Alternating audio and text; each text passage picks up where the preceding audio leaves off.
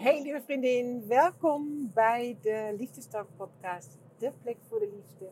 De liefde voor jezelf, voor je lijf, voor je bedrijf of voor je partner.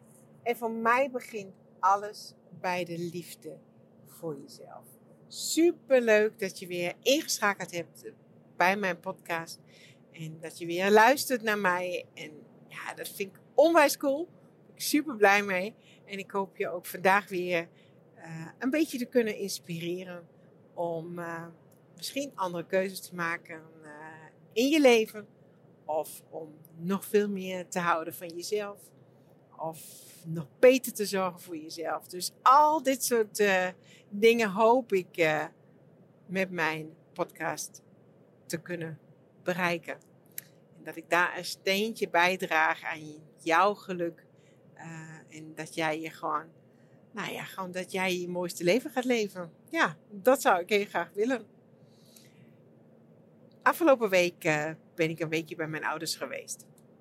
En uh, luisteraars in mijn liefdestalk op Clubhuis, die weten al, die horen heel vaak dat mijn verhouding met mijn ouders nou nog best wel moeilijk was. En mijn ouders um, zijn inmiddels 80 en 84 jaar. Mijn vader is 84, mijn moeder 80. En um, ik ben enigskind. En met 23 heb ik het ouderlijke huis verlaten en ben naar Beieren verhuisd. En met mijn 29ste ben ik vanuit Beieren, um, vanuit de bergen naar Veendam of all places uh, verhuisd. Om daar samen te gaan wonen en uiteindelijk te gaan trouwen en twee kinderen te krijgen. God, voor mijn moeder was dat natuurlijk uh, verschrikkelijk. Voor mijn vader zeker ook. Maar mijn moeder uitte dat nog. En dat, tot de dag van vandaag kan ze dat heel mooi altijd benoemen. Ja, dat ligt eraan dat jij zo ver weg bent. Ja, wij hebben helaas te weinig tijd met elkaar. Ja, ik zou zoveel voor jou willen doen. En, en ook voor de kinderen. En ik zou zo graag op, jullie, uh, op de kinderen willen oppassen. Nou, vroeger toen ze nog klein waren. Uh, maar goed, dat kan allemaal niet. Jij woont zo ver weg. Dus dat hoorde ik steeds weer. Als het gaat over school van de kinderen, dan is het ja, wij krijgen gewoon helemaal niks mee, want jullie wonen zo ver weg en het is een ander schoolsysteem. Ja, en dat, dat klopt, daar heeft ze gelijk. En inmiddels is het natuurlijk ook zo dat wij echt een andere taal spreken. Mijn kinderen kunnen wel uh, Duits. En, en dat vloeiend. En ze praten met oma en opa ook vloeiend Duits. Maar ons leven ja, is hier in Nederland. En ik heb al heel snel um, ben ik uh, gestopt om, om, om steeds de kinderen tweetalig uh, op te voeden. Volgens mij was mijn jongste toen vijf jaar. Dat ik zei van nou, ik vind het wel best. Ik graag met mijn kinderen ook kletsen in de taal. Uh, ja, waar wij hier gewoon leven, waar ze ook naar school gaan. Dus toen heb ik ze niet meer tweetalig opgevoed. Maar toen ben ik alleen maar Nederlands gaan praten. Omdat ik Nederlands ook gewoon een hele mooie taal vind. Ik uit me ook het liefst in het Nederlands. En misschien komt dat ook daardoor dat ik dan ook alles kan zeggen. Het, het, maakt niet uit, want mijn ouders begrijpen het, verstaan het sowieso. Oude vrienden van mij verstaan het niet. Dus ik vind het eigenlijk ook voor mij persoonlijk heel erg fijn om gewoon een andere taal te spreken. Want nu woon ik, bijna, nou, woon ik bijna 23 jaar in Nederland. Ik merk wel dat ik echt een andere persoon ben geworden. En nou ja, een andere persoon. Dat ik steeds meer de persoon ben die ik ook altijd wilde zijn. En ik weet niet of mij dat in Duitsland zo was gelukt. En uh, nu bijvoorbeeld elke ochtend uh, in de liefdestalk uh, ongeveer rond 50 vrouwen entertain er zitten ook een paar mannen bij, maar de meeste zijn vrouwen. En daar uh, klets en daar mensen inspireren. Echt mij heel erg kwetsbaar opstel. Alles van mijn, uh, ja, van mijn deel waar ik mee zit, waar ik mee worstel. Waar ik alweer verder ben, waar ik anderen hoop te kunnen inspireren met mijn weg. dat deel ik daar. En dat vind ik veel makkelijker dan in het Duits te delen. En, en misschien ligt het er echt aan dat, dat daarom niemand van mijn oude leven mij dan uh, hoort, begrijpt. Uh, um, en ik kan gewoon vrij uitpraten, zo voelt dat tenminste. Maar goed, afgelopen week ben ik dus naar Duitsland gegaan. En is altijd een beetje voor mij moeilijk um, om een paar dagen bij mijn ouders te zijn. Want mijn ouders, zo voelde ik dat altijd, zitten echt boven op mij. Dus wat ik ook doe, uh, ik zou wel zeggen, scheet ik ook laat. En wat, het wordt gecommenteerd. Uh, daar worden ook heel vaak gelijk labels op mij geplakt. je bent lui, je kan dit niet, je kan dat niet. En je maakt verkeerde keuzes in jouw leven. En ach, van alles. Oké, nou ja, dus dat vertel ik ook altijd in de liefdestalk. En, en dat het gewoon de verhouding met mijn moeder gewoon moeilijk is. Omdat ik heel graag, ik heb, ja, ik was, ik had behoefte aan liefde, aan een luisterende oor, aan een moeder. Uh, nou, die, die zegt, uh, kind, um, je doet het goed. Ook een vader die uh, trots op mij, die ook zou kunnen zeggen, ik ben trots op jou en wat goed dat je dat doet. En noem maar op, dat had ik graag gehad. Ook aanraking van mijn moeders kant uh, ja, was natuurlijk prachtig geweest. Uh, maar dat heb ik zo niet gekregen. Maar goed, dus ik blijf ook steeds, bleef ik ook dit verhaal zo vertellen. Van ik kreeg dit niet, ik kreeg dat niet. En ik mocht niet op ballet, omdat mijn ouders zeiden, jij um, hebt geen balletfiguur. Nou, dan mocht ik ook niet op ballet. Mijn vader zei met 15, uh, met 14, zei hij, je mag ook geen dansles met de hele klas doen. Dat mocht pas vanaf mijn vijftiende. Um, al dit soort dingen. Dus, en dat benoem ik dan altijd. Maar goed. Nu ben ik daar weer naartoe gegaan in de liefdestalk, de, de, de um, afleveringen daarvoor hadden altijd al luisteraars ook tegen mij. Gingen we gewoon in gesprek over uh, die moeder-issues, over ouders, over uh, het uitspreken van behoeften. We hebben, het, we hebben het over dat kindstuk gehad, al dit soort dingen dat maakte dat ik elke keer dacht, ja Margit, hier moet ik nog iets mee. Want stel je voor, het is uh, toch een keer afgelopen met je ouders. En ze hebben de leeftijd waar dat natuurlijk makkelijk kan. Um, daar heb je misschien spijt van. En toen was ik altijd een beetje tegen het. En ik dacht, ah, weet je, daar heb ik ook vrede mee. Het is zoals het is. Maar binnenin was ik natuurlijk toch wel bang dat ik um, eigenlijk nu, nu ze nog leven, geen vrede kan sluiten. En zo ben ik nu een paar dagen met Don naar mijn ouders gegaan zonder mijn kinderen. Um, nu het weer kan, nu ik weer mag reizen en nu mijn ouders ook niet zo bang waren. Alle toestanden um, waren we daar ook weer welkom. En we kwamen aan de reis naartoe, wist ik al, oh, ik krijg een beetje zo'n benauwd gevoel. Toen dacht ik, oh, ik weet ook waarom ik zo ver weg woon van hun. Omdat ik dan mij zo vrij als een vogel voel. En als ik nu in de buurt van Stuttgart al ben, dan denk ik alweer, oeh, oeh, hoe wordt dat? En, en kijk, een beetje benauwd. Oké, we kwamen eraan en dan is altijd alles, de hele tafel staat vol. Um, s morgens om negen uur waren we eraan. We, zijn, we hebben de hele nacht doorgereisd was het prachtig dat daar alles al op tafel stond. Een, een groot ontbijt. Werden ook met een uh, glas Prosecco begroet. Echt ontzettend leuk. En in zo'n eerste dag en zo, dat gaat bij mij ook altijd heel erg goed. Maar ik had echt zoiets van, ik wil gewoon geen ruzie. Ik wil het gewoon leuk hebben. En nou, dat, dat lukte ook. Het was hartstikke gezellig. Nou, zondag was ook een hele fijne, hele leuke dag. Gingen we wandelen, gingen we foto's maken en, en prachtig. En op maandagochtend had ik bedacht, kijk, mijn liefdestalk live uit Stuttgart uitzenden. Morgens om 8 uur ging ik live in onze Airbnb. Prachtig klein Airbnb. En een woningje. En met uitkijk, het was een beetje uh, bovenaan de berg, zou je zo zeggen. Um, was het huis en met uitkijk op het dal. Prachtig uitkijk. En daar heb ik s'morgens mijn live-uitzending gedaan. En tijdens die live-uitzending heb ik dat ook gewoon verteld dat ik nu anders naar mijn ouders wil kijken en dat ik een ander gevoel heb bij mijn moeder. En tijdens die uitzending gebeurde iets bijzonders. En tijdens de uitzending dacht ik, oh, maar weet je, en zo begon ik natuurlijk deze Liefdestalk podcast ook.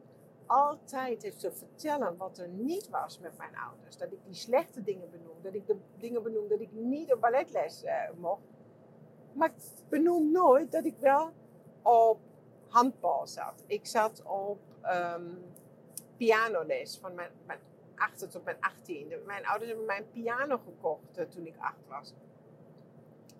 Um, wat mocht ik nog meer? Ik zat ook weer op basketballes. Maar uh, uh, ik zat op dansles uiteindelijk. En, tot hoger niveau. Dat hebben ze allemaal gefinancierd. Um, ik, wij, wij, gingen heel veel reizen. En, en ik zei altijd, ah, we gaan niet reizen naar verre landen. Nee, mijn vader die hield daar niet van. Maar we gingen vaak in Oostenrijk. We gingen altijd op reis. We gingen naar Zuid-Tirol. Um, wij waren uh, vaak in ons appartement in, ons, uh, in, in Beieren. Uh, daar hadden we een appartement midden in de bergen. Prachtig. Twee uurtjes van Stuttgart weg. Daar waren wij zo vaak. En in principe ontbrak het mij aan niets. Echt aan niets. Dat ik niet altijd de duurste merkkleding kreeg. Ja, daar gingen mijn ouders ook op bezuinigen. Kan natuurlijk ook niet alles. Maar het is zo bizar dat ik in al die jaren, en nu ben ik 51, als ik het over mijn ouders heb, altijd gehad heb over de dingen die ik niet kreeg, die er niet waren, die ik gemist heb. Maar ik heb het zo weinig over de dingen die er wel waren. Hoe mooi het was. En toen ik op maandagochtend dat vertelde in de liefdestok, echt waar, in één seconde had ik een ander beeld van mijn jeugd. Ik had het beeld dat ik huppelend door het bos liep als we weer een keer wandeling maakten. Ik had mijn imaginaire hond bij mij aan de riem. En ik was blij. Ik was ook geliefd. Ik weet ook, dat is natuurlijk met een klein dingetje, zei altijd mijn vader, ja, iedereen vindt jou hartstikke leuk. Ja, thuis ben je niet zo leuk als bij andere mensen. Maar ik was echt geliefd. Bij jong en oud. Ik had vriendinnen. Ehm, en ook oudere mensen die vonden mij hartstikke leuk. Daar mocht ik altijd op visite komen. En ja, ik kreeg ontzettend veel liefde ook van iedereen om me heen en aandacht. En ja, weet je, en, en zag ik het allemaal. En ineens zag ik mijn moeder die altijd voor mij zorgde, die als er iets een stuk was, iets naaide, als, iets, als ik iets, een, een zwarte jurk wilde hebben voor een bruiloft, weet ik nog. Dat mijn moeder zei, nou, ik had een, een, een speciale jurk in mijn hoofd en uh, hups, mijn moeder die deed zo'n jurk, die maakte zo'n jurk. Uh, die hoefde maar de stof te kopen.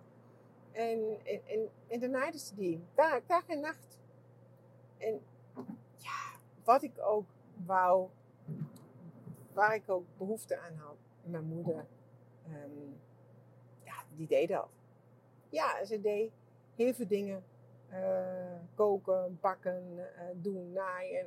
allemaal doe dingen Um, altijd ook later, toen ik ouder was of toen ik ook in Nederland woonde. En ze kwamen op visite en dan ging mijn moeder altijd de ramen lappen. Ging mijn moeder altijd in het huis uh, rond. En, en wilde mij echt altijd helpen. En ik was alleen maar altijd boos. Want ik zeg, nou, ik ben volwassen en ik kan het zelf. En ik wou bewijzen dat ik ook een goede huisvrouw was. Natuurlijk nooit zo goed als mijn moeder. Maar ik wilde dat, dat ik het kon. Nou, eigenlijk wilde ik alleen maar dat ze trots is op mij. En dat ik kon laten zien, ik kan dat. En wat zij alleen maar wilde was voor mij zorgen. Omdat ze mij zo weinig bij haar had. En maar dat is haar manier van zorgen. En op die maandagochtend, afgelopen week, zag ik alles voor mij. Zag ik al die mooie dingen die zij voor mij deed voor mij. En zag ik niet meer, liet ik niet meer het licht schijnen op de dingen die er niet waren. Maar zet ik volop de schijnwerpers op de dingen die er wel waren. En echt waar ik kan je vertellen, dat voelde zo anders. Ik heb dat uh, een dag later heb ik een blog erover geschreven, post, gepost op Instagram en op Facebook uiteindelijk. En ik heb zoveel leuke reacties gekregen. Zoveel mensen, vrouwen, die dat herkennen. En uh, vrouwen die ook dan ineens zeiden van, oh, ik kijk er nu ook anders naar. Of uh, je hebt mij geïnspireerd om ook uh, anders naar een situatie te kijken. Al dit soort dingen. En dat is zo mooi dat dit gebeurd is. Dus het feit dat ik mijn verhaal opnieuw ga schrijven. En dat ik niet meer in dat negatieve blijf hangen. Ja, als dat ook al, dat verhaal anderen inspireert, ja, hoe mooi is dat? En ik heb echt, ik besef mij zo goed dat in onze gedachten, wij bepalen de lading van onze gedachten. Is het positief of is het negatief? Hetzelfde feit kan positief of negatief bekeken worden. Want ja, ik, um, ik had het ook over een spijkerbroek met een witte streep. Dus wie, ik ben in uh, eh, 1970 geboren. Misschien uh, dat een luisteraar dat ook herkent. Dat waren van die spijkerbroeken, die hebben dan een witte streep aan de zijkant. Nou, en ik kreeg geen merken spijkerbroek, maar wel zo'n nep spijkerbroek. Nou, daar, dat vertelde ik altijd, dat, dat, dat ik een nep spijkerbroek kreeg. Maar als ik nu erover nadenk, denk ik, ja, maar hoe cool is dat dat ik überhaupt een spijkerbroek kreeg? Weet je? Punt 1. Ja, en, en doordat ze mij die nepspijkerbroek hebben gekocht, konden ze misschien ook mijn pianoles betalen. En ja, dit kan ik nu ineens zien. En daarvoor kon ik alleen maar het negatieve zien. En dat vind ik zo bijzonder, want ja, vanochtend heb ik er in de liefdestokje ook over gehad. En toen zei ik iemand, ja, koester, koester dat je ze nog hebt. Um, want het kan afgelopen zijn en dan uh, ja, is het gewoon heel erg jammer. En nu kan ik er nog van genieten. En het waren nog hele mooie dagen met hun. En nu ik nu weer thuis ben, denk ik ook dat het niet alleen maar impact heeft op de relatie met mijn ouders, maar ook de relatie met mijn kinderen, met mijn partner, hoe ik naar mijn business kijk. Want dit is zo bijzonder als je beseft dat jij de creator bent van jouw gedachten. Jij kunt bepalen of iets makkelijk of moeilijk is. Of iets positief of negatief is. Hoe cool is dat? Dus bij alles wat jou gebeurt, waar je een mening over hebt, kun je ook als een adelaar boven gaan hangen. En kun je zeggen, is dit waar? Of wat zijn de verschillende kanten? Hoe is het als ik het zo naar kijk en hoe is het als ik zo naar kijk? En ik denk dat dan in een relatie met anderen, maar ook in jouw eigen leven, de kleur die jouw le leven en alles wat er gebeurt geeft, ja, dat heb jij in handen. Ja, en, en niemand anders. En natuurlijk, het kan ook zo zijn dat je een verschrikkelijke jeugd hebt gehad door verschrikkelijke dingen die zijn gebeurd.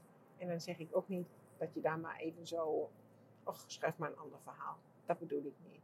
Als het vergelijkbaar is met mijn verhaal, waar je jezelf, um, ja, um, het, nee, ik zou zeggen verkeerd belicht, maar van de andere kant belicht, dan wil ik jou uitnodigen om daar een keer anders naar te kijken. En voor verschrikkelijke dingen, voor verwaarlozing, verkrachting, noem maar op daar heb ik nu helemaal geen oordeel. En, en, en ja, dat, dat is niet dit wat ik bedoel. Maar zo dingen dat je altijd slecht bijvoorbeeld over jou praat. Dat je denkt van ik ben lelijk. Is dat überhaupt zo? Kun je niet als een adelaar boven hangen? En kun je niet dan ook eens een keer zeggen: Ik ben prachtig. Want kijk maar, ik heb alle ledematen. Kijk maar, ik kan kijken, ik kan voelen, ik kan lopen, ik kan rennen, ik kan dansen. Ik kan zoveel dingen. En er zijn zelfs mensen die dat niet kunnen. Die gehandicapt zijn, die in een rolstoel zitten. Noem maar op. Maar ik heb het geluk dat ik uh, gezond ben. Ik heb het geluk. Ik kan lopen, rennen, lachen, zingen, dansen. Hoe mooi is dat?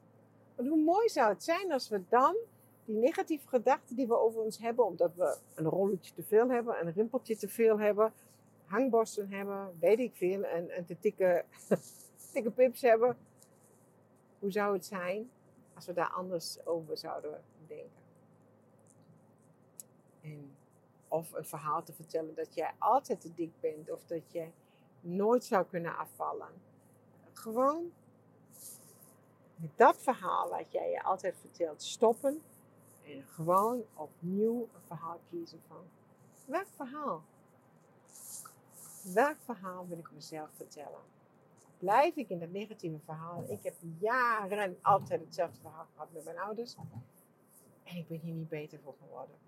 Mijn, voor mijn kinderen was het altijd heftiger als ze met mij dan bij mijn ouders waren. Want ja, uh, de sfeer na een paar dagen. De eerste 1, 2 dagen heb ik het altijd goed volgehouden. En op een gegeven moment sloeg het om. En nu denk ik altijd, ja, als je continu alleen maar de negatieve dingen ziet van je ouders, ja, dan, dan wordt het op een gegeven moment niet leuker. En, en is dat nu allemaal gelijk uh, happy sunshine en zou mij dat nooit meer gebeuren? Dat geloof ik ook niet. Ik heb ook gemerkt, als ik moe ben, uh, te veel prikkels heb, en ik heb ook rust nodig, ook voor alles. Ik bij mijn ouders ben ik echt rust nodig. Um, dan, ja, uh, ben ik sneller geprikkeld en, en zit natuurlijk altijd gevaren in dat ik in mijn oude patroon schiet. Maar goed, er is altijd weer een keuze om uh, dat weer op te pakken. Of misschien je excuus aan te bieden. Of misschien ook te zeggen, en ik heb dat in een discussie of in een gesprek met mijn moeder gehad, waar ik dacht van, oh, dit kan nu ook weer misgaan. Zeg ik, ja mam, waarom zeg je dat? Wat, wat, wat, wat heb jij nodig? Ik voelde dat was uit pure angst, bescherming, uit liefde voor mij, uh, bleef zij maar doordrammen met iets. En toen heb ik het ook, is het mij gelukt om dit ook te doorbreken. Ja, daar ben ik natuurlijk ontzettend trots op mij en, en, en gewoon nou, ook blij.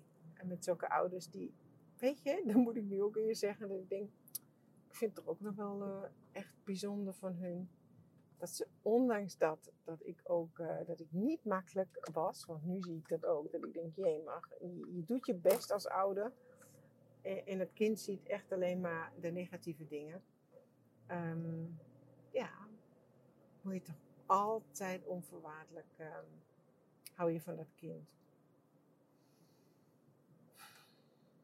Dus um, ja, dank jullie wel, mama en papa voor deze onvoorwaardelijke, hele, hele grote liefde. Dus dat, dit is mijn nieuw verhaal. Ik ben blij dat ik um, nu bezig ben om mijn nieuw verhaal te schrijven. Ik zou zeggen, just in time. Um, mooi. Natuurlijk, uh, deze dagen zei ik ook tegen Don, wat jammer dat ik het nu pas uh, zie. Dat had al veel vroeger kunnen gebeuren. En dan zegt mijn wijze vriend ook altijd, ja, maar lieverd, je ziet het nu. Je kijkt niet terug, dat is ook weer een negatief uh, stukje. Kijk niet terug, kijk vooruit. En in het hier en nu kan ik het uh, veranderen, kan ik mij een nieuw verhaal vertellen. En laat ik het oude los. Dus, lieve schat, ik hoop dat je hier ook iets mee en dat misschien mijn verhaal ook jou inspireert om anders naar een situatie te kijken. Ik zou het onwijs leuk vinden als je dat ook met mij ging delen. Um, en als je mij laat weten wat dit uh, met jou uh, doet. Ja, en ik uh, hoop natuurlijk dat je mijn podcast hebt beluisterd met een zweethut. Mijn overwinning in de zweethut, maar ook de podcast met David de Kok uh, over de zweethut, over liefde en verbinding en over de oervrouw. Die staat ook uh, online, dat is de podcast daarvoor, voor deze podcast die je nu luistert.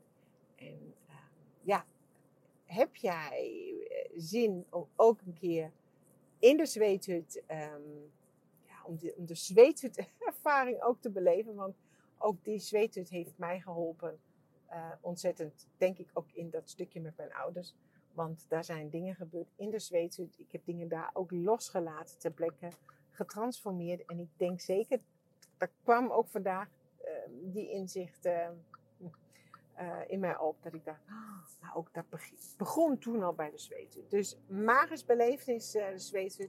Wil je erbij zijn? 26 mei organiseert David de Kok samen met mij een liefdestalk Zweethut en die kun jij uh, boeken.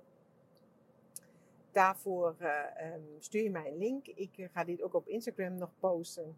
Um, en, maar heb je nu zoiets van, oh, ik wil erbij zijn en ik wil um, ja, ik wil er meedoen bij de Liefdestok Zweet. Het kost 97 euro. Dan stuur me een berichtje op Instagram of stuur me een mailtje naar market.inbalans.nu dat je mee wilt doen. Dan stuur ik jou de link. Um, want het is nog uh, op een geheime plek, zeg maar, op de website van uh, Eagle Lodges om te boeken. Want uh, er zijn alleen maar liefdestok luisteraars um, toegelaten. Nee, zo, zo extreem is het niet, maar gewoon, ja, alhoewel. Um, ja, de liefdestalk samen met David, wij organiseren dat. En ja, ik zou het onwijs leuk vinden als je erbij zou zijn. En als je zin hebt om uh, met mij dit avontuur te beleven, 26 mei, dat is Hemelvaartsdag, uh, dan kun je erbij zijn. Dus stuur me een berichtje. Um, ja, dan uh, stuur ik je de link waar je je kunt uh, opgeven. Of als je nog vragen hebt, laat het mij ook weten. En voor de rest, ja, zou ik het onwijs leuk vinden. Ik hoor op Spotify kun je nu ook een rating achterlaten. Dus als je daar uh, um, een 5 sterren rating, ik weet helemaal niet wat je daar kan geven, maar dat je daar uh, een rating achterlaat als je deze podcast via Spotify luistert. Of uh, via Apple Podcast, daar kun je beneden een review achterlaten. Zou ik onwijs leuk vinden. En anders stuur me gewoon een DM wat deze podcast met jou heeft gedaan. Zou ik ook super leuk vinden. Nou, lieve schat, dit was het nou weer met um, de Liefdestak podcast. Ik uh, zie jou, horen jou bij de volgende weer. Vind ik onwijs leuk als je er weer bent. En uh, tot die tijd wens ik jou een hele fijne tijd. Zorg goed voor jezelf. Hou van jezelf. En ik hou van jou. En ik hoor je weer. Tot de volgende keer, lieve schat. Doei doei!